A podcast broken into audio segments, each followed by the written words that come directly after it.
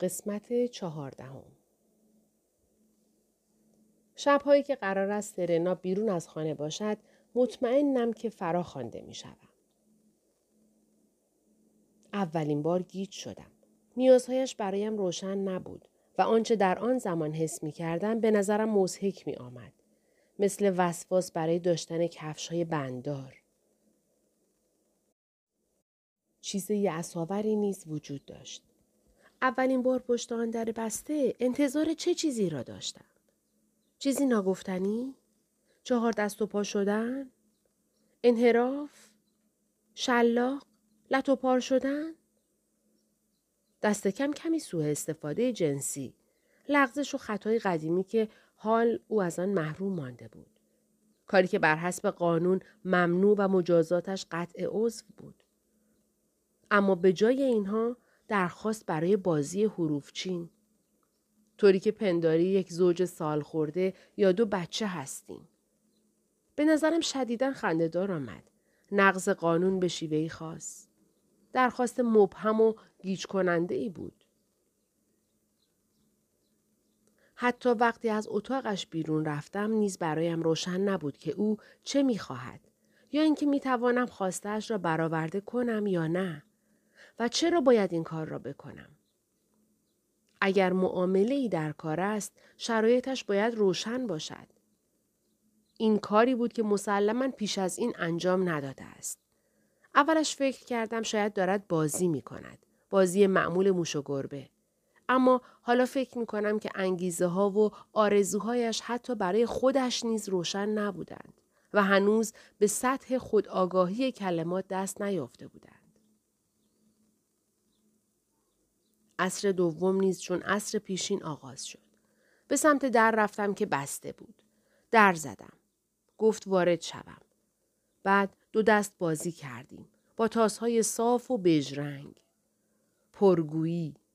سردرگمی. پری. ریتم. حقه های همیشگی با کلماتی که حروف همخوان دارند. کل کلماتی که می‌دانستم یا به یاد داشتم.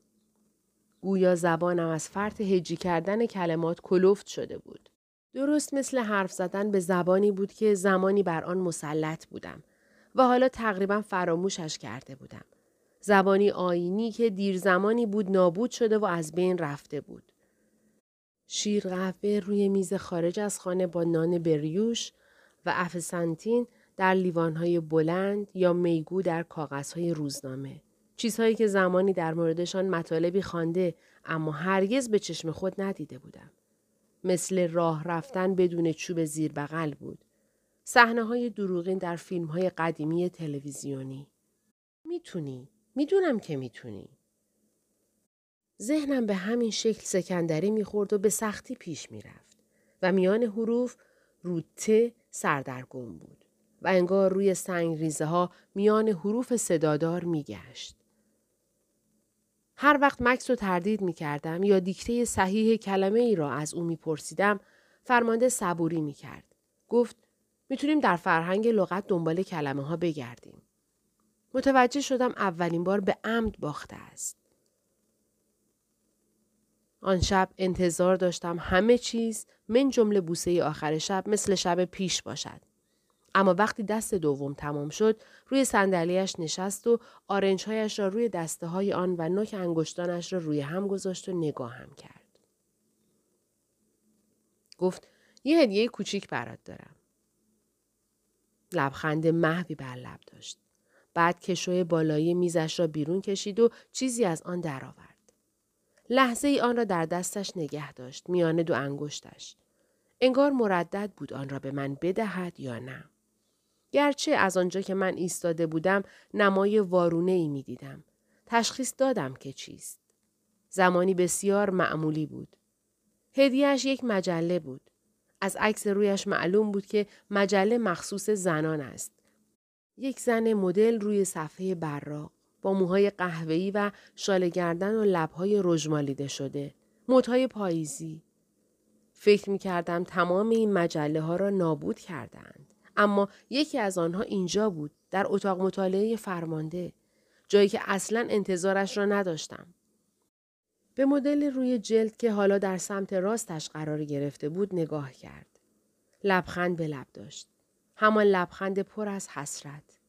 ظاهر حیوانی را داشت که تقریبا نسلش منقرض شده و فقط در باغ وحش می‌شد یافتش. مجله را مثل طعمه ماهی در مقابلم گرفته بود. به آن زل زده و خواهانش بودم. چنان میخواستمش که نوک انگشتانم تیر کشید. در عین حال این همه حسرت و آرزو به نظرم بی اهمیت و پوچ آمد. چون زمانی از این دست مجله ها زیاد داشتم و معمولا در مطب دندان پزشک و گاهی در هواپیما مطالعهشان می کردم. آنها را می خریدم و به اتاق هتل می بردم تا وقتی در انتظار لوک هستم بخوانمشان و وقت را بکشم. بعد از اینکه ورقشان می زدم و نگاهشان می کردم دورشان می انداختم. چون واقعا دور انداختنی بودند و یکی دو روز بعد مطالبشان را حتی به خاطر نیز نمی آوردم. اما حالا به خاطر آوردم. آنچه در آن مجله ها بود یک سر نوید بود. مجله هایی که موضوعشان استحاله و تغییر بود. مجله هایی که احتمالات و امکانات بیپایانی را پیش پا می گذاشتند و عمقشان مثل تصاویر دو آینه بود که مقابل هم گذاشته باشند. خطی ممتد. نسخه بدلی از پی نسخه دیگر. مردی از پس مردی دیگر. آنها القا کننده تراوت و نشاط، غلبه بر درد و عشق متعالی و لایتناهی بودند و نوید همه آنها جاودانگی بود.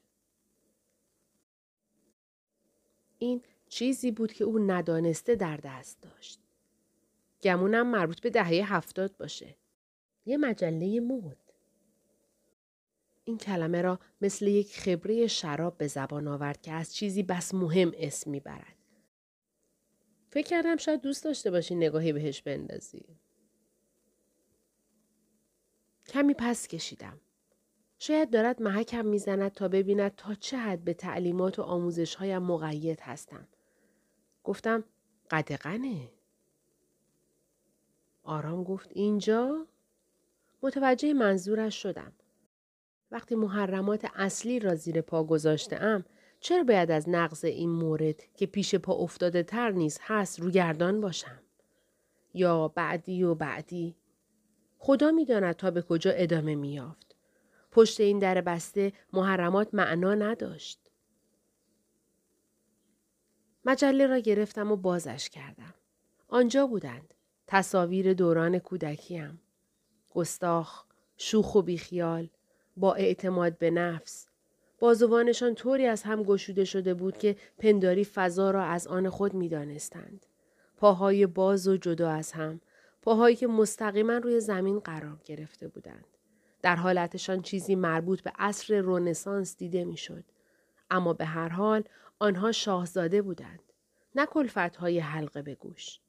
آن های صمیمی آرایش کرده بله اما در این حال چون های گربه آماده برای جست زدن بدون ترس بدون آنکه به جایی بچسبند و جدا نشوند نه در این شنل ها نه در این پارچه های پشمی و زبر این چکمه ها که تا زیر زانو می رسد.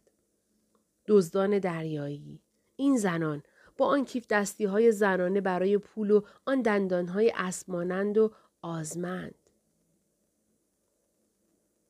حس می کردم حین ورق زدن مجله زیر نگاه فرمانده هستم.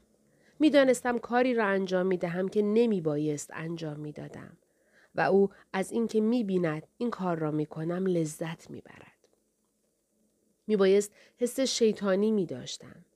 در چارچوبی که لیدیا تعیین کرده بود شیطان مجسم بودم. اما چنین حسی نداشتم.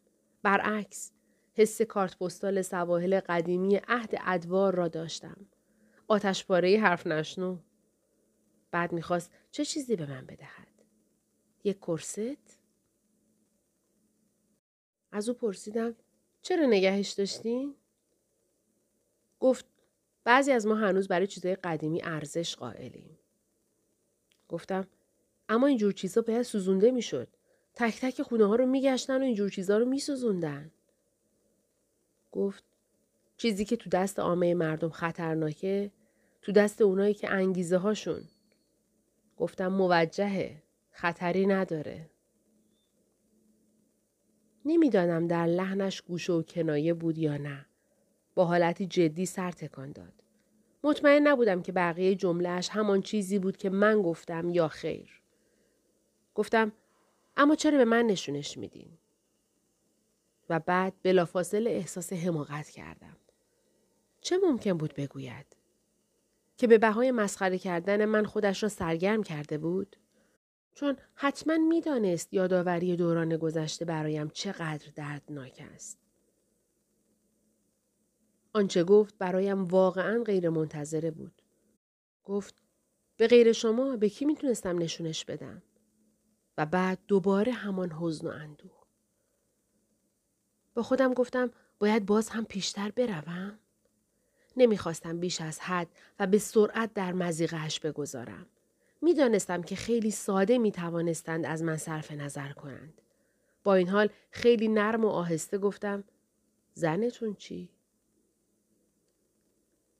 پنداری به فکر فرو رفت. گفت نه اون درک نمی‌کنه. به هر حال اون دیگه زیاد با من حرف نمی‌زنه. این روزا دیگه بچه اشتراک چندانی نداریم. پس که اینطور تا این حد آشکار همسرش او را درک نمی‌کرد. پس من به همین دلیل اینجا بودم. همان داستان همیشگی. آنقدر پیش پا افتاده بود که نمی‌شد حقیقیش دانست. شب سوم کمی محلول مرتوب کننده دست از او خواستم. نمی‌خواستم تقاضایم به نظر گدایی جلوه کند. چیزی را که می توانستم به چنگ آورم طلب کردم. مثل همیشه معدبانه گفت چه محلولی؟ آن سوی میز بود. لمسم نمی کرد. الا همون بوسه اجباری. نه دستمالی، نه نفس نفس زدنی. به هیچ وجه. اینجور کارها محلی از اعراب نداشت. نه برای او و نه برای من. گفتم محلول دست یا محلول صورت. پوست ما خیلی خشک میشه. به دلیلی به جای من گفتم ما. دلم می‌خواست بگویم کمی کرم مخصوص بعد از استهمام لازم دارم. همانهایی که قطره رنگین داشتند. در آن جامهای مدور شیشهی در حمام مادرم. شبیه معجزه بودند. اما فکر کردم شاید این محلول ها را نشناسد. شاید هم دیگر تولید نمی شدند. فرمانده گفت خشک؟ پنداری قبل از آن هرگز به این موضوع فکر نکرده بود. خب پس چی کار می‌کنی؟ گفتم از کره استفاده می‌کنیم. البته اگه گیرمون بیاد یا مارگارین. بیشتر اوقات از مارگارین استفاده می‌کنیم. غرق در فکر گفت کره خیلی زیرکانه است. کره. خندید. دلم می‌خواست سیلی به گوشش بزنم. گفت گمونم بتونم یکم گیر بیارم. پنداری می‌خواست برای بچه ای آدامس بادکنکی بخرد. اما شاید زنم بوش رو روی تنت حس کنه. نمی‌دانستم ترسش ریشه در تجربه های گذشته دارد یا خیر. گذشته های دور. رژ لب روی یقه. بوی عطر روی سراستین ها. یک صحنه دیر وقت شب در آشپزخانه یا اتاق خوابی. مردی که چنین تجربه ای نداشته به اینجور مسائل فکر نمی کند. مگر آنکه زیرکتر از آنچه به نظر می رسد باشد. گفتم مراقبم. به علاوه او هیچ وقت تا این حد به من نزدیک نمیشه. گفت گاهی میشه. سرم رو پایین انداختم. فراموش کرده بودم. حس کردم که صورتم سرخ شده است. گفتم اون شبا از محلول استفاده نمی کنم. عصر چهارم محلول مرتوب کننده دست را آورد. در بطری پلاستیکی بدون مارکی ریخته شده بود. مرغوب نبود. بوی روغن نباتی می‌داد. برای من از فروشگاه زنبق دره خرید نمی کردند. شاید محلولی بود که برای استفاده در بیمارستان ها ساخته بودند. برای زخم های بستر. اما به هر حال تشکر کردم. گفتم مشکل اینجاست که نمی‌دونم کجا نگهش دارم. گفت تو اتاقت؟ انگار سوال بیموردی پرسیده بودم. گفتم پیداش می‌کنن. یکی پیداش می‌کنه. پرسید چرا؟ انگار واقعا دلیلش را نمی‌دانست. شاید هم واقعا نمی‌دانست.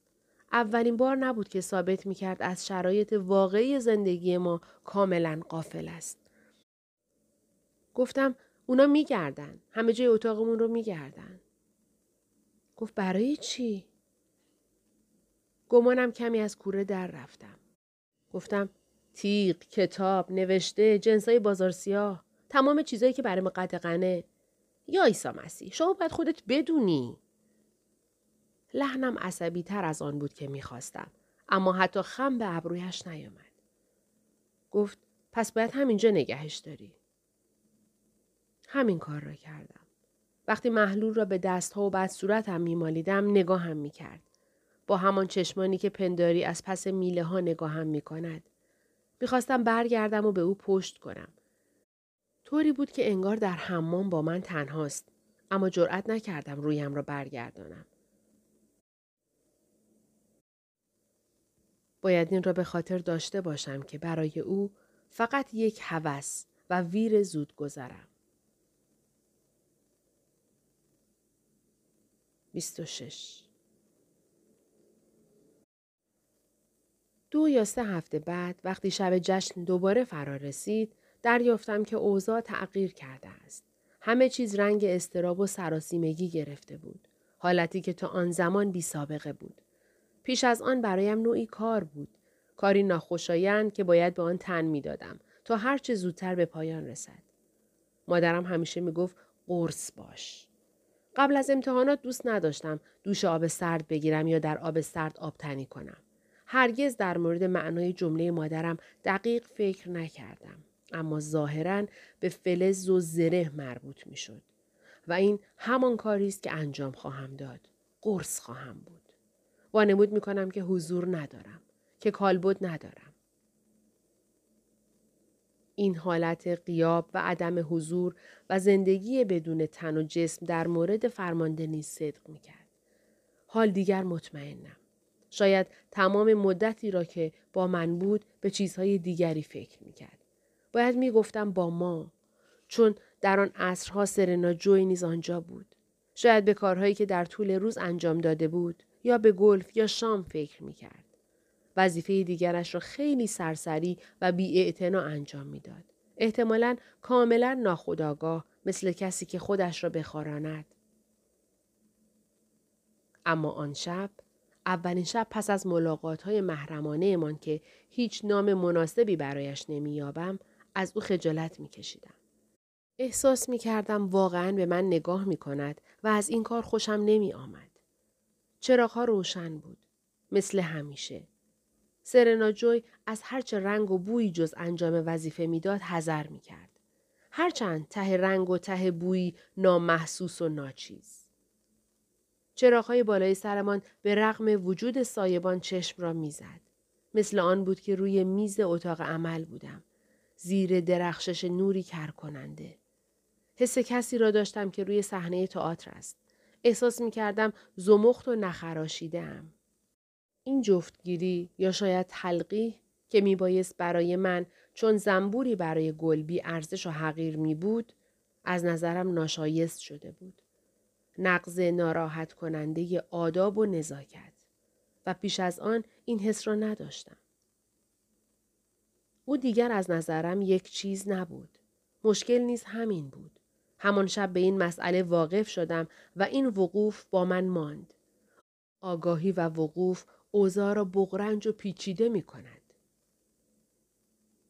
حتی سرنا جوی هم از نظرم تغییر کرده بود. زمانی به خاطر مشارکتش در بلایی که بر سرم می آمد تنها چیزی که از او به دل داشتم نفرت بود.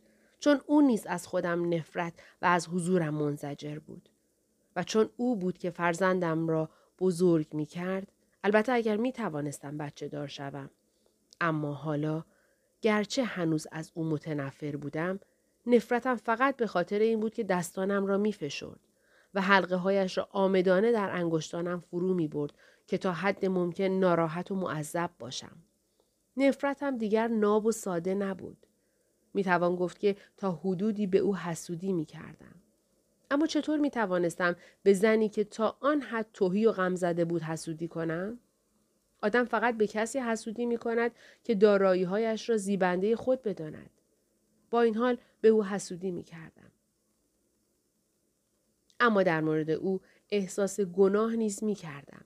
حس می کردم که یک متجاوزم در قلم روی که می بایست مال او می بود. حال که مخفیانه فرمانده را نگاه می کردم می دیدم که دست کم به خاطر بازی کردن با او و گوش دادن به حرفهایش هم که شده عملکردهای ما دیگر آنطور که می بایست جدا و منفک از یکدیگر نبود. من چیزی را از سرنا جوی رو بوده بودم. هرچند او خود نمی‌دانست. چیزی را از او کش می رفتم. مهم نبود که این چیز را نمی‌خواست یا از آن استفاده نمی کرد. یا حتی آن را پس زده بود. چون در هر حال به او تعلق داشت و اگر من آن را می رو بودم دیگر برای سرنا چه باقی می ماند؟ برای این آن اسرارآمیز هیچ تعریفی نداشتم چون در هر صورت فرمانده عاشق من نبود. نمی‌خواستم باور کنم که احساس او نسبت به من تا این حد عمیق شده است. به خودم می‌گفتم چرا باید به اینجور مسائل توجه کنم؟ او برای من هیچ اهمیتی ندارد. از من خوشش نمی آید. می تواند ظرف یک دقیقه از خانه بیرونم بیاندازد یا اگر بهانه ای بیابد بلای بزرگتر به سرم بیاورد. مثلا اگر از قضیه بومی برد فرمانده نمی توانست میانجیگری کند و نجاتم بدهد. تخلف های زنان خانه چه مارتها و چه ندیمه ها در حیطه اختیارات همسران فرمانده ها بود. او زنی کینتوز و بدخواه بود. این را خوب می دانستم. با این همه نمی توانستم بر آن عذاب وجدان جزئی غالب شوم. اما حالا بر او نوعی نفوذ و برتری داشتم. حتی اگر خودش از این امر آگاه نبود و این باعث لذتم می شد. چرا باید وانمود کنم؟ واقعا مایه لذتم بود. اما ممکن بود فرمانده مرا لو دهد. بسیار آسان. یک نگاه، یک حرکت یا یک خطا و صحو جزئی کافی بود که دیگران دریابند که میان ما دو نفر چیزی هست. شب جشن تقریبا مرتکب این صحو شد. دستش را طوری بالا برد که پنداری می‌خواهد صورتم را لمس کند. سرم را برگرداندم تا مگر به خودش بیاید و امیدوار بودم که سرنا جوی متوجه نشده باشد و او دستش را پس کشید. دوباره در خودش فرو رفت و غرق در سفر درونیش شد. دفعه بعد که با هم تنها شدیم گفتم دیگه این کارو نکنین. گفت چی کار نکنم؟ سعی نکنین لمسم کنین. اونم موقعی که ما موقعی که اون حضور داره. گفت واقعا این کاری کردم؟ گفتم ممکن بود کاری کنی که منو منتقل کنم به مستعمرات. می‌دونستین؟ یا شاید بدتر. فکر کردم او باید در جمع بازی همیشگی را ادامه دهد. پنداری من یک گلدان یا پنجره هستم. بخش کوچک در پس زمینه. بیجان یا شفاف و روشن. گفت متاسفم. نمی‌خواستم اون کارو بکنم. اما به نظرم وقتی دیدم از گفتن بازمانده گفتم چی؟ گفت هیچ حس و احساسی تو اون کار نبود. گفتم چقدر طول کشید تا متوجه این قضیه شدی؟ از نحوه حرف زدنم مشخص بود که رابطه چندان شادی نداریم. اما لیدیا می گفت برای نسله بعدی آسون تره. زنها هماهنگ با هم زندگی می‌کنن. همه از یه خونواده. شماها مثل دخترای اونا میشین و وقتی جمعیت دوباره زیاد شد دیگه مجبور نیستیم شما را از یه خونه به خونه دیگه منتقل کنیم. چون دیگه به اندازه کافی آدم داریم. می‌گفت اون وقت هر چی داری محبت نابه و چاپلوسانه به ما چشمک می‌زد. زنایی که برای یه هدف واحد با هم متحد میشن و تو مسیر زندگی تو کارهای روزمره به هم کمک می‌کنن و هر کدومشون وظیفه خاص خودشون رو انجام میدن. چرا باید یه زن کار اونای دیگر رو انجام بده؟ این کار نه منطقی نه انسانی. دخترای شما آزادی بیشتری خواهند داشت. ما همه با هم تلاش می‌کنیم تا هر کدوممون یه باغچه داشته باشیم. هر کدوم از شماها مجددا دستان در هم قفل شده و صدای نفس نفس زدن. و این فقط یه نمونه از هزاره. انگشتی که بلند می شود و رو به ما تکان می خورد. اما ما نمی‌تونیم مثل خوک های باشیم و قبل از موعد مقرر زیاده خواهی کنیم. می‌تونیم؟ واقعیت این است که من معشوقه او هستم. مردان طبقه بالا همیشه معشوقه داشتند. حالا چرا باید فکر کنم که در مورد من قضیه متفاوت است؟ البته این درست است که قرارهایمان کمی متفاوتند. معمولا معشوقه ها در خانه های محقر یا آپارتمان های خودشان زندگی می کردند و حالا همه چیز تلفیق و مخلوط شده است. اما ماهیتشان کم و بیش مثل گذشته است. در بعضی کشورها آنها را زنان ددری می نامیدند. من یک زن ددری هستم. وظیفه این است که کارهایی را انجام دهم که بدون من انجام نخواهد شد. حتی اگر شده بازی حروف چین را. وضعیت بیمعنا و پوچ و در عین حال شرماوری است. گاهی فکر می کنم که سرنا جوی از همه چیز باخبر است. گاهی فکر می کنم که دو نفری تبانی کردند. گاهی فکر می کنم که سرنا او را وادار به این کار کرده است و به من می خندد. همانطور که هر از گاه و در کمال شگفتی خودم به خودم می خندم. لابد با خودش می گوید بذار پوست اون کنده بشه. شاید سرنا از او فاصله گرفته باشد. برای همیشه شاید این برداشت او از آزادی باشد. اما حتی در این صورت نیز در کمال شگفتی خوشحالتر از پیش هستم. دست کم اینکه این قرارها هم برای خود کاری است. چیزی که شبها وقت را پر می کند و از تنها نشستن در اتاق بهتر است. چیزی است که می توان در موردش فکر کرد. من نه عاشق فرمانده هستم و نه چنین حسی نسبت به او دارم. اما به هر حال او برایم جالب است. او فضا اشغال می کند و چیزی بیش از یک سایه صرف است. و من برای او. برای او من دیگر صرفا یک تن قابل بهره کشی نیستم. برای او من دیگر صرفا قایقی بدون بار و محموله، جامی بی شراب یا زننده تر از این اجاقی بی کلوچه نیستم. برای او موجودی صرفا توهی و پوچ نیستم. 27 همراه اوفگلن در خیابانی تابستانی راه می روم. هوا گرم است و شرجی. روزگاری این هوا ویژه پیراهنهای رکابی و صندل بود. در سبدهایمان توت فرنگی هست و ماهی. فصل توت فرنگی است. آنقدر از این میوه می‌خوریم و می‌خوریم که مزاجمان به هم می‌خورد. ماهی را از فروشگاه نان و ماهی که علامت چوبی دارد خریدیم. علامت یک ماهی لبخند به لب که موژه دارد. اما به رغم اسمش نان نمی فروشد. اکثر خانواده ها خودشان نان میپزند.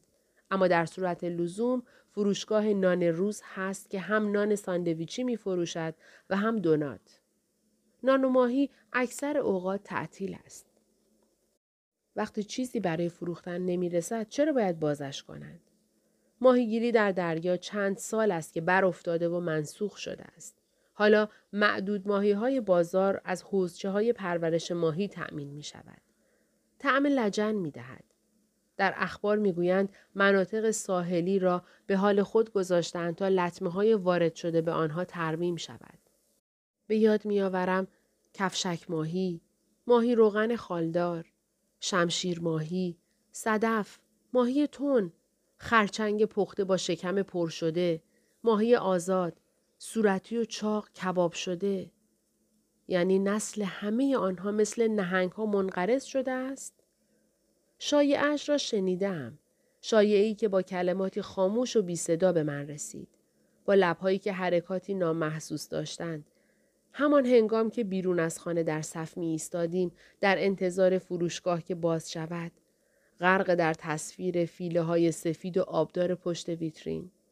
وقتی جنس دارند آن عکس را پشت ویترین می‌گذارند. وقتی چیزی ندارند آن را بر می دارند. زبان علامت ها. امروز من و اوفگلن آهسته راه می رویم. در این لباس های بلند گرممان شده است. زیر بغل من خیسند. خسته ایم. دست کم در این هوای داغ دیگر دستکش به دست نمی کنیم. زمانی در همین محله بستنی فروشی بود. اسمش یادم نیست. همه چیز به سرعت تغییر می کند. ساختمان ها فرو می ریزند یا به ساختمانهای دیگر بدل می شوند. به خاطر سپردن آنها به همان شکلی که بودند کار دشواری است. می‌شد یک بستنی دوبل خرید و اگر می‌خواستید یک لایه شکلات نیز رویش میریختند. اسم یک مرد را روی بستنی ها گذاشته بودند. جانی، جکی، یادم نیست.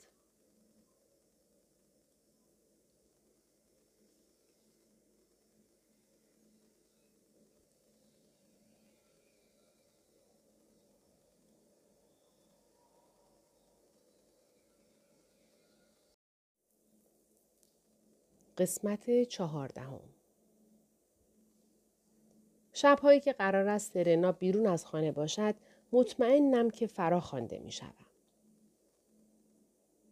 اولین بار گیج شدم.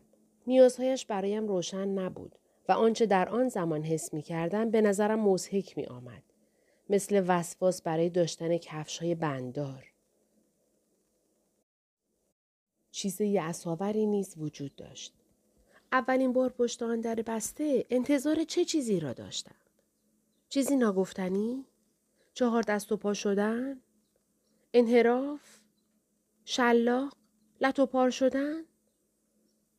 دست کم کمی سوء استفاده جنسی لغزش و خطای قدیمی که حال او از آن محروم مانده بود کاری که بر حسب قانون ممنوع و مجازاتش قطع عضو بود اما به جای اینها درخواست برای بازی حروفچین طوری که پنداری یک زوج سال خورده یا دو بچه هستیم. به نظرم شدیدا خندهدار آمد. نقض قانون به شیوهی خاص. درخواست مبهم و گیج کننده ای بود. حتی وقتی از اتاقش بیرون رفتم نیز برایم روشن نبود که او چه می‌خواهد یا اینکه می‌توانم خواستهاش را برآورده کنم یا نه. و چرا باید این کار را بکنم؟ اگر معامله ای در کار است شرایطش باید روشن باشد. این کاری بود که مسلما پیش از این انجام نداده است. اولش فکر کردم شاید دارد بازی می کند. بازی معمول موش و گربه.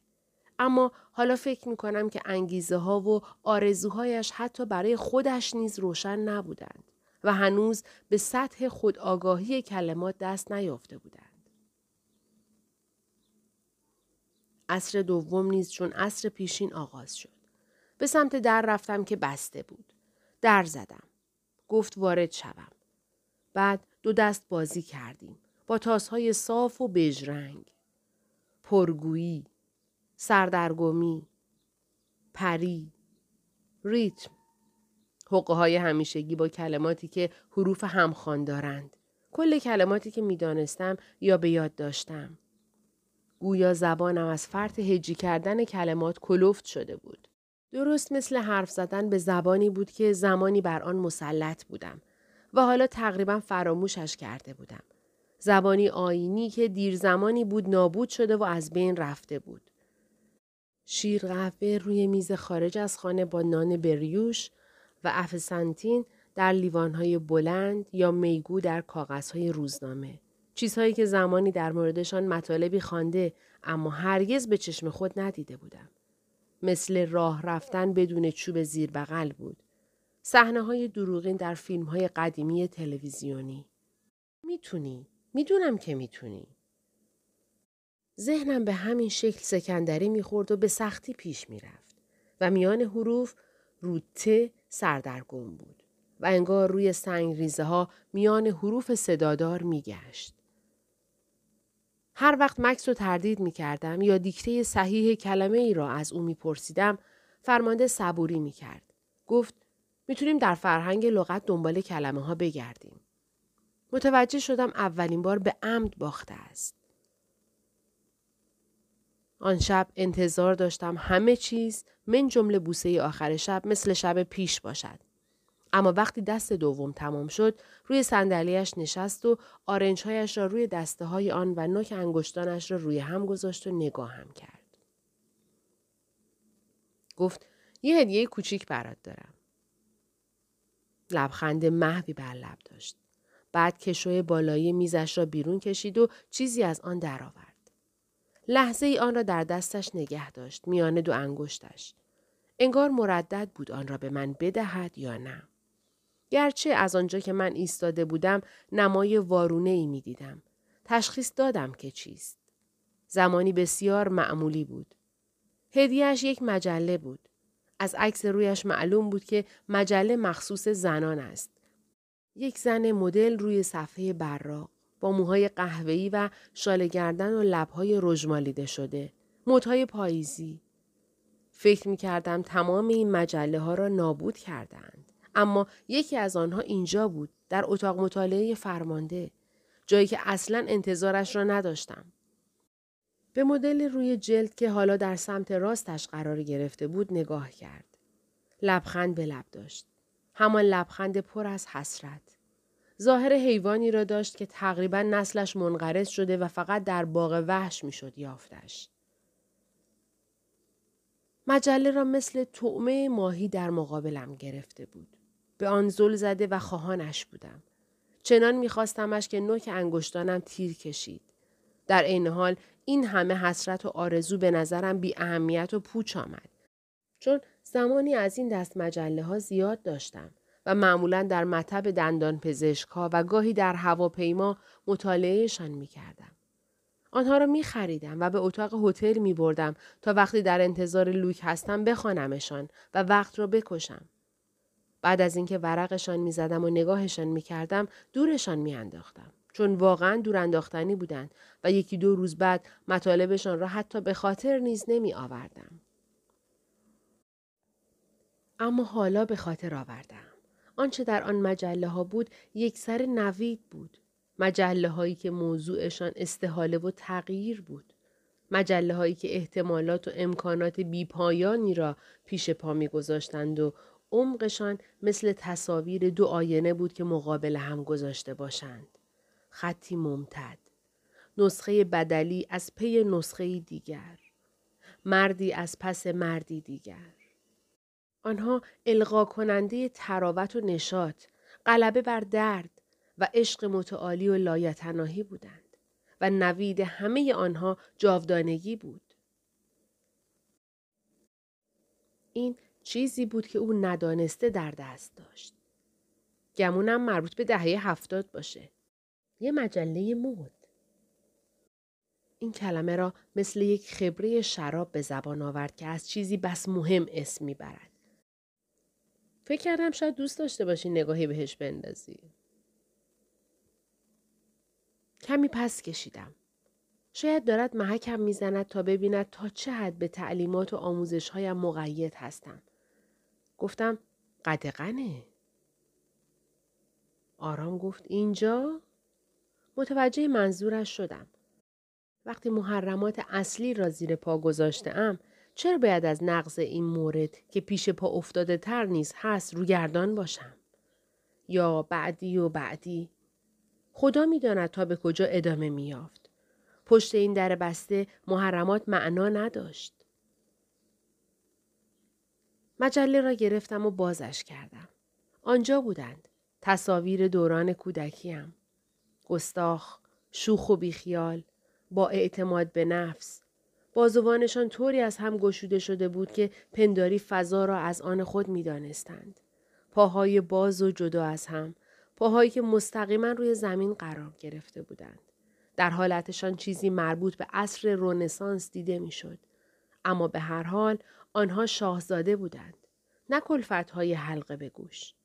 آن چشم های صمیمی آرایش کرده بله اما در این حال چون چشم های گربه آماده برای جست زدن بدون ترس بدون آنکه به جایی بچسبند و جدا نشوند نه در این شنل ها نه در این پارچه های پشمی و زبر این چکمه ها که تا زیر زانو می رسد.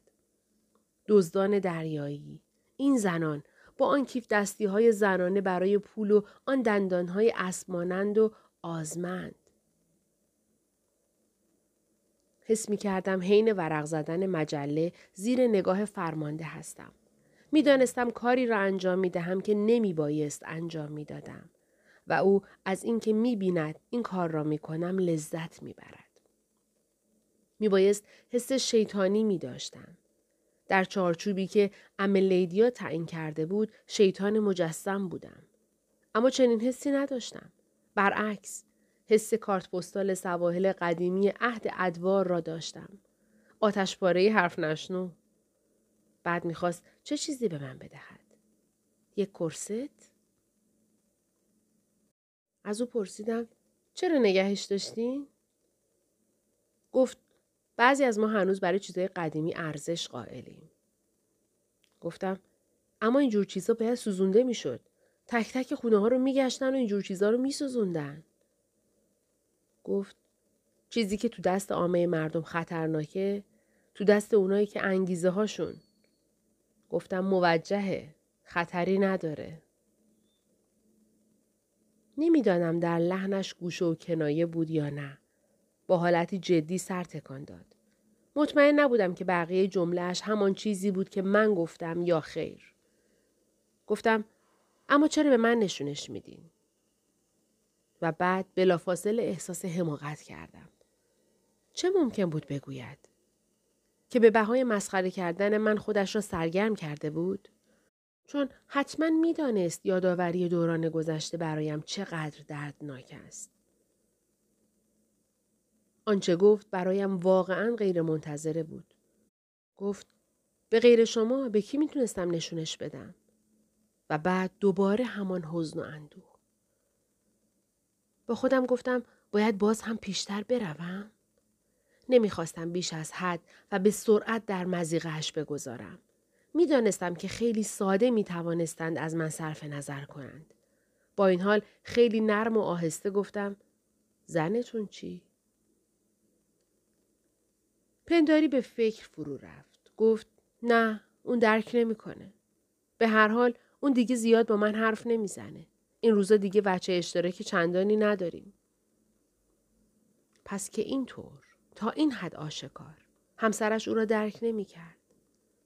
پس من به همین دلیل اینجا بودم. همان داستان همیشگی. آنقدر پیش پا افتاده بود که نمی‌شد حقیقیش دانست. شب سوم کمی محلول مرتوب کننده دست از او خواستم. نمی‌خواستم تقاضایم به نظر گدایی جلوه کند. چیزی را که می توانستم به چنگاورم طلب کردم.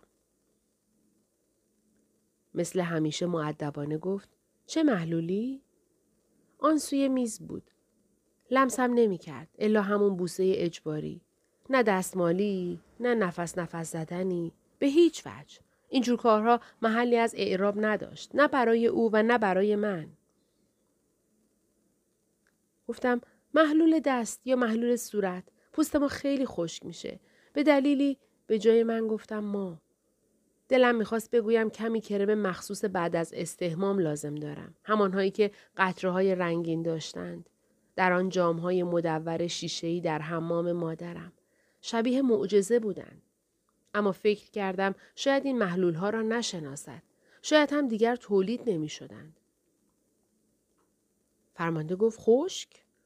پنداری قبل از آن هرگز به این موضوع فکر نکرده بود. خب پس چی کار می‌کنی؟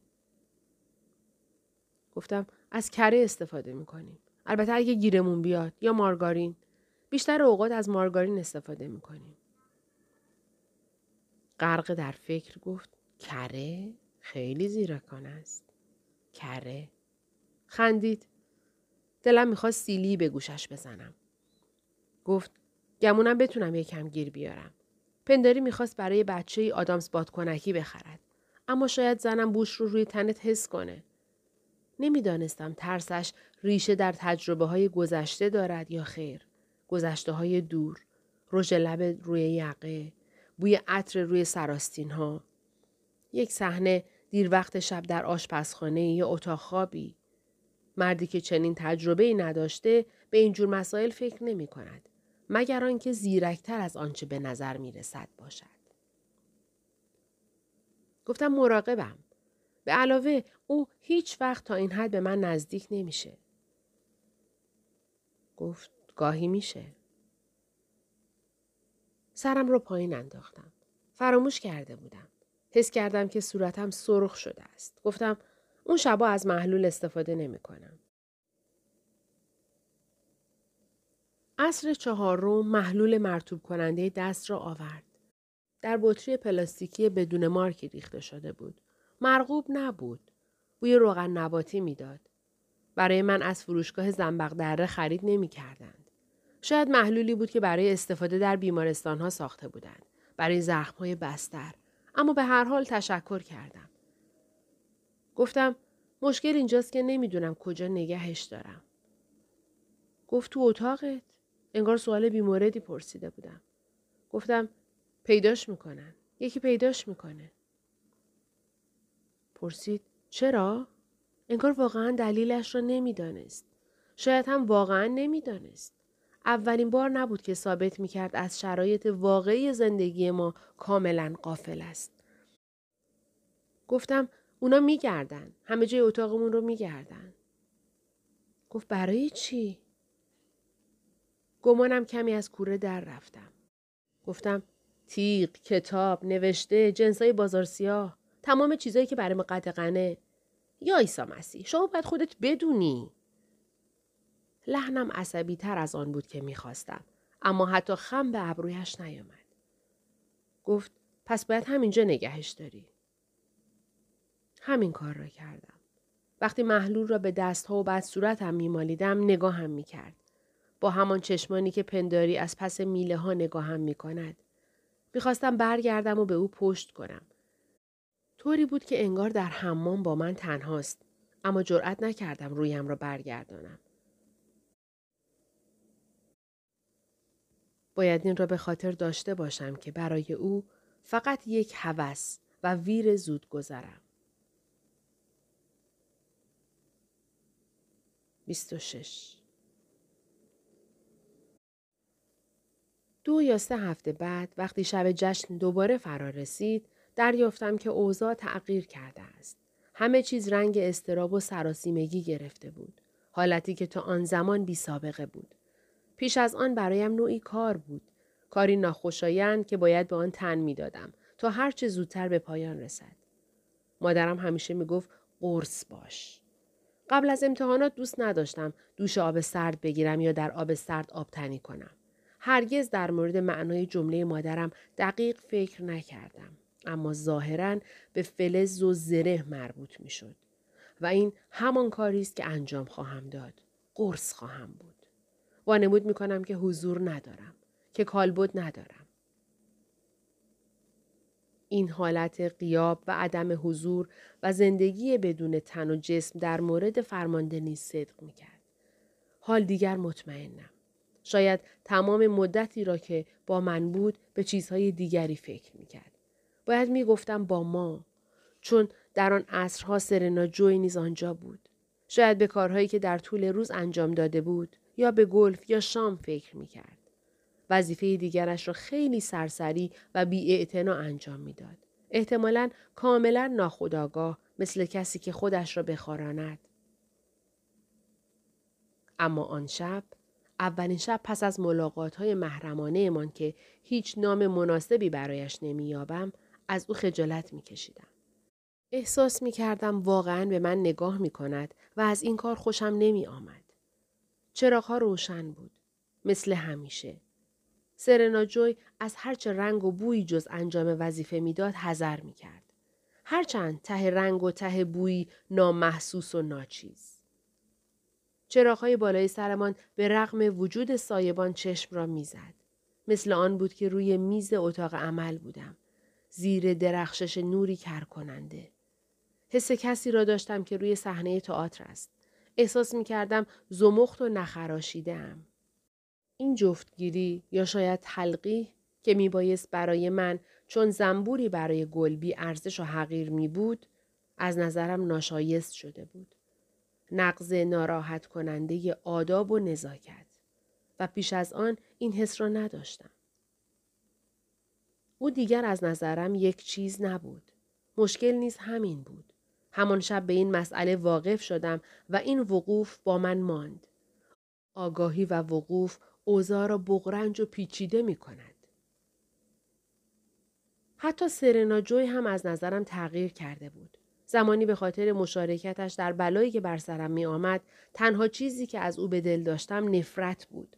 چون او نیز از خودم نفرت و از حضورم منزجر بود.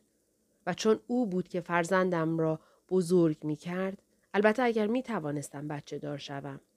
اما حالا گرچه هنوز از او متنفر بودم نفرتم فقط به خاطر این بود که دستانم را می فشرد و حلقه هایش را آمدانه در انگشتانم فرو می برد که تا حد ممکن ناراحت و معذب باشم. نفرتم دیگر ناب و ساده نبود. می توان گفت که تا حدودی به او حسودی می کردم. اما چطور می توانستم به زنی که تا آن حد توهی و غم زده بود حسودی کنم؟ آدم فقط به کسی حسودی می کند که دارایی هایش را زیبنده خود بداند. با این حال به او حسودی می کردم. اما در مورد او احساس گناه نیز می کردم. حس می کردم که یک متجاوزم در قلم روی که می بایست مال او می بود. حال که مخفیانه فرمانده را نگاه می کردم می دیدم که دست کم به خاطر بازی کردن با او و گوش دادن به حرفهایش هم که شده عملکردهای ما دیگر آنطور که می بایست جدا و منفک از یکدیگر نبود. من چیزی را از سرنا جوی رو بوده بودم. هرچند او خود نمی‌دانست. چیزی را از او کش می رفتم.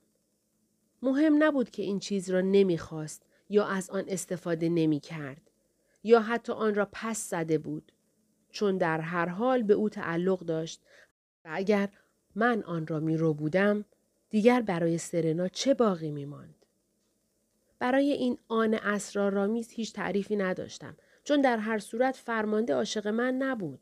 نمی‌خواستم باور کنم که احساس او نسبت به من تا این حد عمیق شده است. به خودم می‌گفتم چرا باید به اینجور مسائل توجه کنم؟ او برای من هیچ اهمیتی ندارد. از من خوشش نمی آید. می تواند ظرف یک دقیقه از خانه بیرونم بیاندازد یا اگر بهانه ای بیابد بلای بزرگتر به سرم بیاورد. مثلا اگر از قضیه بومی برد فرمانده نمی توانست میانجیگری کند و نجاتم بدهد. تخلف های زنان خانه چه مارتاها و چه ندیمه ها در حیطه اختیارات همسران فرمانده ها بود. او زنی کینتوز و بدخواه بود. این را خوب می دانستم. با این همه نمی توانستم بر آن عذاب وجدان جزئی غالب شوم. اما حالا بر او نوعی نفوذ و برتری داشتم. حتی اگر خودش از این امر آگاه نبود و این باعث لذتم می شد. چرا باید وانمود کنم؟ واقعا مایه لذتم بود. اما ممکن بود فرمانده مرا لو دهد. بسیار آسان. یک نگاه، یک حرکت یا یک خطا و صحو جزئی کافی بود که دیگران دریابند که میان ما دو نفر چیزی هست. شب جشن تقریبا مرتکب این صحو شد. دستش را طوری بالا برد که پنداری می‌خواهد صورتم را لمس کند. سرم را برگرداندم تا مگر به خودش بیاید و امیدوار بودم که سرنا جوی متوجه نشده باشد و او دستش را پس کشید. دوباره در خودش فرو رفت و غرق در سفر درونیش شد. دفعه بعد که با هم تنها شدیم گفتم دیگه این کارو نکنین. گفت چیکار نکنم؟ سعی نکنین لمسم کنین. اونم موقعی که ما موقعی که اون حضور داره. گفت واقعا این کاری کردم؟ گفتم ممکن بود کاری کنی که منو منتقل کنم به مستعمرات. می‌دونستین؟ یا شاید بدتر. فکر کردم او باید در جمع بازی همیشگی را ادامه دهد. پنداری من یک گلدان یا پنجره هستم. بخش کوچک در پس زمینه. بیجان یا شفاف و روشن. گفت متاسفم. نمی‌خواستم اون کارو بکنم. اما به نظرم وقتی دیدم از گفتن بازمانده گفتم چی؟ گفت هیچ حس و احساسی تو اون کار نبود. گفتم چقدر طول کشید تا متوجه این قضیه شدی؟ از نحوه حرف زدنم مشخص بود که رابطه چندان شادی نداریم. اما لیدیا می گفت برای نسله بعدی آسون تره. زنها هماهنگ با هم زندگی می‌کنن. همه از یه خونواده. شماها مثل دخترای اونا میشین و وقتی جمعیت دوباره زیاد شد دیگه مجبور نیستیم شما را از یه خونه به خونه دیگه منتقل کنیم. چون دیگه به اندازه کافی آدم داریم. می‌گفت اون وقت هر چی داری محبت نابه و چاپلوسانه به ما چشمک می‌زد. زنایی که برای یه هدف واحد با هم متحد میشن و تو مسیر زندگی تو کارهای روزمره به هم کمک می‌کنن و هر کدومشون وظیفه خاص خودشون رو انجام میدن. چرا باید یه زن کار اونای دیگر رو انجام بده؟ این کار نه منطقی نه انسانی. دخترای شما آزادی بیشتری خواهند داشت. ما همه با هم تلاش می‌کنیم تا هر کدوممون یه باغچه داشته باشیم. هر کدوم از شماها. مجددا دستان در هم قفل شده و صدای نفس نفس زدن. و این فقط یه نمونه از هزاره. انگشتی که بلند می شود و رو به ما تکان می خورد. اما ما نمی‌تونیم مثل خوک های باشیم و قبل از موعد مقرر زیاده خواهی کنیم. می‌تونیم؟ واقعیت این است که من معشوقه او هستم. مردان طبقه بالا همیشه معشوقه داشتند. حالا چرا باید فکر کنم که در مورد من قضیه متفاوت است؟ البته این درست است که قرارهایمان کمی متفاوتند. معمولا معشوقه ها در خانه های محقر یا آپارتمان های خودشان زندگی می کردند و حالا همه چیز تلفیق و مخلوط شده است. اما ماهیتشان کم و بیش مثل گذشته است. در بعضی کشورها آنها را زنان ددری می نامیدند. من یک زن ددری هستم. وظیفه این است که کارهایی را انجام دهم که بدون من انجام نخواهد شد. حتی اگر شده بازی حروف چین را. وضعیت بیمعنا و پوچ و در عین حال شرماوری است. گاهی فکر می کنم که سرنا جوی از همه چیز باخبر است. گاهی فکر می کنم که دو نفری تبانی کردند. گاهی فکر می کنم که سرنا او را وادار به این کار کرده است و به من می خندد. همانطور که هر از گاه و در کمال شگفتی خودم به خودم می خندم. لابد با خودش می گوید بذار پوست اون کنده بشه. شاید سرنا از او فاصله گرفته باشد. برای همیشه شاید این برداشت او از آزادی باشد. اما حتی در این صورت نیز در کمال شگفتی خوشحالتر از پیش هستم. دست کم اینکه این قرارها هم برای خود کاری است. چیزی که شبها وقت را پر می کند و از تنها نشستن در اتاق بهتر است. چیزی است که می توان در موردش فکر کرد. من نه عاشق فرمانده هستم و نه چنین حسی نسبت به او دارم. اما به هر حال او برایم جالب است. او فضا اشغال می کند و چیزی بیش از یک سایه صرف است. و من برای او.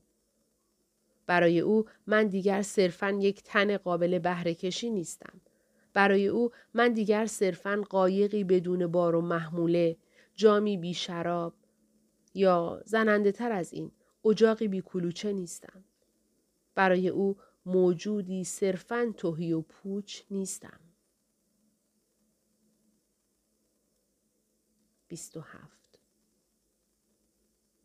همراه اوفگلن در خیابانی تابستانی راه می روم. هوا گرم است و شرجی. روزگاری این هوا ویژه پیراهنهای رکابی و صندل بود. در سبدهایمان توت فرنگی هست و ماهی. فصل توت فرنگی است. آنقدر از این میوه می‌خوریم و می‌خوریم که مزاجمان به هم می‌خورد. ماهی را از فروشگاه نانو ماهی که علامت چوبی دارد خریدیم. علامت یک ماهی لبخند به لب که موژه دارد اما به رغم اسمش نان نمی فروشد. اکثر خانواده ها خودشان نان میپزند. اما در صورت لزوم فروشگاه نان روز هست که هم نان ساندویچی می فروشد و هم دونات. نان و ماهی اکثر اوقات تعطیل است. وقتی چیزی برای فروختن نمی رسد چرا باید بازش کنند؟ ماهیگیری در دریا چند سال است که بر افتاده و منسوخ شده است. حالا معدود ماهی های بازار از حوزچه های پرورش ماهی تأمین می شود. طعم لجن می دهد. در اخبار می‌گویند مناطق ساحلی را به حال خود گذاشتند تا لطمه های وارد شده به آنها ترمیم شود. به یاد میآورم کفشک ماهی، ماهی روغن خالدار، شمشیر ماهی، صدف، ماهی تون، خرچنگ پخته با شکم پر شده، ماهی آزاد، صورتی و چاق کباب شده. یعنی نسل همه آنها مثل نهنگ ها منقرض شده است؟ شایعش را شنیدم. شایعی که با کلماتی خاموش و بی صدا به من رسید. با لبهایی که حرکاتی نامحسوس داشتند. همان هنگام که بیرون از خانه در صف می ایستادیم در انتظار فروشگاه که باز شود غرق در تصویر فیله های سفید و آبدار پشت ویترین. وقتی جنس دارند آن عکس را پشت ویترین می‌گذارند. وقتی چیزی ندارند آن را بر می دارند. زبان علامت ها. امروز من و اوفگلن آهسته راه می رویم. در این لباس های بلند گرممان شده است. زیر بغل خیسند. خسته ایم. دست کم در این هوای داغ دیگر دستکش به دست نمی کنیم. زمانی در همین محله بستنی فروشی بود. اسمش یادم نیست. همه چیز به سرعت تغییر می کند. ساختمان ها فرو می ریزند یا به ساختمان های دیگر بدل می شوند. به خاطر سپردن آنها به همان شکلی که بودند کار دشواری است. می‌شد یک بستنی دوبل خرید و اگر می‌خواستید یک لایه شکلات نیز رویش میریختند. اسم یک مرد را روی بستنی ها گذاشته بودند. جانی، جکی، یادم نیست.